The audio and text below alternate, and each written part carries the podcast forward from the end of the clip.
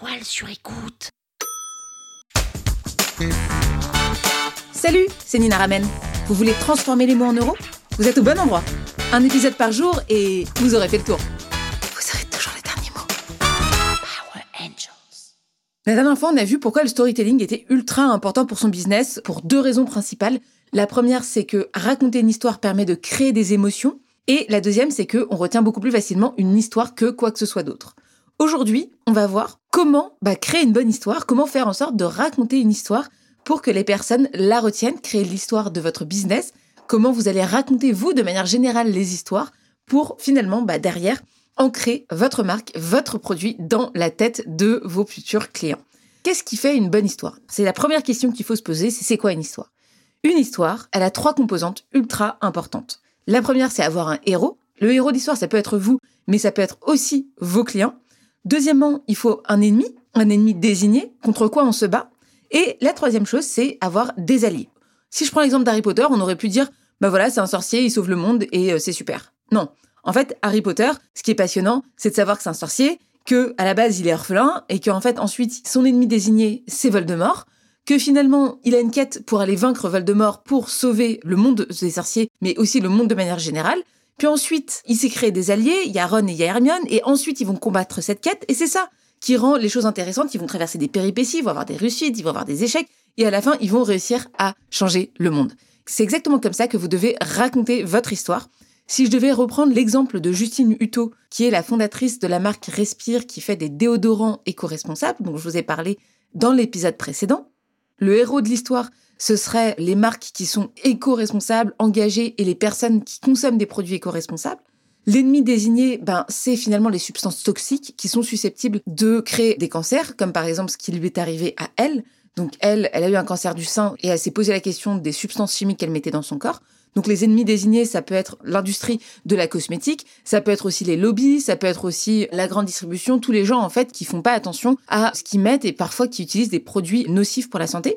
Et ces alliés, donc dans cette quête de rendre finalement la consommation des produits cosmétiques plus éco-responsable et aussi plus saine, c'est sa communauté qui va l'aider à porter ce message.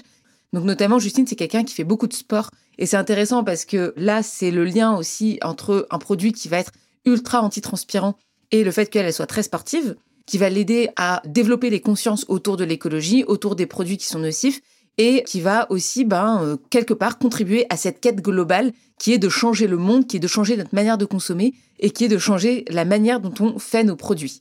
Encore une fois, là, vous avez une bonne histoire, un héros avec un ennemi et des alliés et je vais vous donner aussi une structure qui va être assez facile à réutiliser quand vous allez écrire votre histoire. Ça va être sur les réseaux sociaux, par exemple, ou dans vos newsletters, vous allez pouvoir vous en servir assez facilement. Comme toutes les bonnes histoires, elles commencent par « Il était une fois », tous les jours, puis un jour, et à cause de ça, jusqu'à ce que. Donc si je devais prendre un exemple, ça pourrait être « Il était une fois Nina, elle était salariée en CDI et tous les jours elle allait au bureau. Ça la fatiguait parce qu'elle pouvait pas gérer ses horaires, elle pouvait pas choisir, elle pouvait pas décider, elle était frustrée. » Et d'ailleurs, ça avait pas mal de conséquences parce que ça se passait pas très bien dans sa vie personnelle. Elle finissait par, le soir rentrer très fatiguée et pas avoir d'énergie. Elle était aussi frustrée parce que au travail, elle pouvait pas prendre les décisions qu'elle voulait. Elle faisait des choses qui étaient pas alignées avec ses valeurs. Elle entretenait des projets qui ne lui plaisaient pas. Et donc ça aussi, ça la frustrait, ça la rendait malheureuse. Puis un jour, elle a décidé d'apprendre le copywriting et l'écriture de vente. Et grâce à l'écriture de vente, elle a pu créer sur LinkedIn un réseau de plus de 40 000 personnes, elle a créé une vraie communauté autour d'elle. Il y a des gens qui se sont mis à la suivre. Elle s'est beaucoup intéressée aux femmes parce qu'elle-même, elle a vécu beaucoup de choses dans sa vie qui l'ont confrontée à sa condition de femme.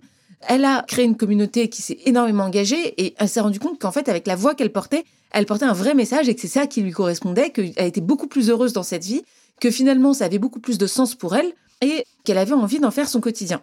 À cause de ça, elle a fini par quitter son job, elle a fini par quitter son CDI, elle a fini par lancer sa boîte, elle a été portée par sa communauté parce que autour d'elle, il y avait que des gens qui la soutenaient et qui lui apportaient des choses et qui l'ont aidée. Elle a développé un chiffre d'affaires jusqu'au jour où elle a fait 150 000 euros de chiffre d'affaires en 6 mois, ce qui était légendaire par rapport à ce qu'elle visait. Elle voulait faire 20 000 euros par mois. Elle a fini par les atteindre. Et aujourd'hui, elle a une vie qui est beaucoup plus sereine. Elle travaille où elle veut, quand elle veut. Elle se lève à l'heure qu'elle veut. Elle fait un travail qui est aligné avec ses valeurs.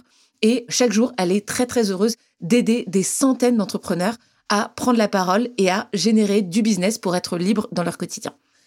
Bon, là, je vous ai raconté mon histoire, mais c'est exactement ce que vous devez faire, vous, quand vous racontez une histoire, c'est « Ok, il était une fois, puis tous les jours, jusqu'à ce que, et à cause de ça, et à cause de ça, et à cause de ça, jusqu'à ce qu'un jour, finalement, 3 petits points. » Une autre structure que vous pourriez récupérer et qui est assez facile à réutiliser, c'est « J'ai fait X, puis il s'est passé Y, mais le problème, c'est Z. » Et là, vous expliquez le problème, comment vous l'avez résolu et vous partagez ce que vous avez appris. Donc ça, c'est un autre type de structure. Je voulais lancer ma boîte, alors j'ai décidé de créer un site internet, mais j'ai mis 2 heures à déposer un nom de domaine, puis il fallait encore que je fasse le contenu. J'ai perdu trop de temps avant même d'avoir démarré, finalement j'ai lancé mon activité avec une simple page sur Notion. Et maintenant, je fais 20 000 euros de chiffre d'affaires dans le mois. Morale de l'histoire, faites avec les moyens du bord, générez de l'argent, puis faites payer des gens pour faire ce qui sort de vos compétences. Dire j'ai besoin d'un site internet pour lancer sa boîte, c'est une excuse. Donc là, vous voyez, pareil, une autre structure que vous pouvez réutiliser hyper facilement.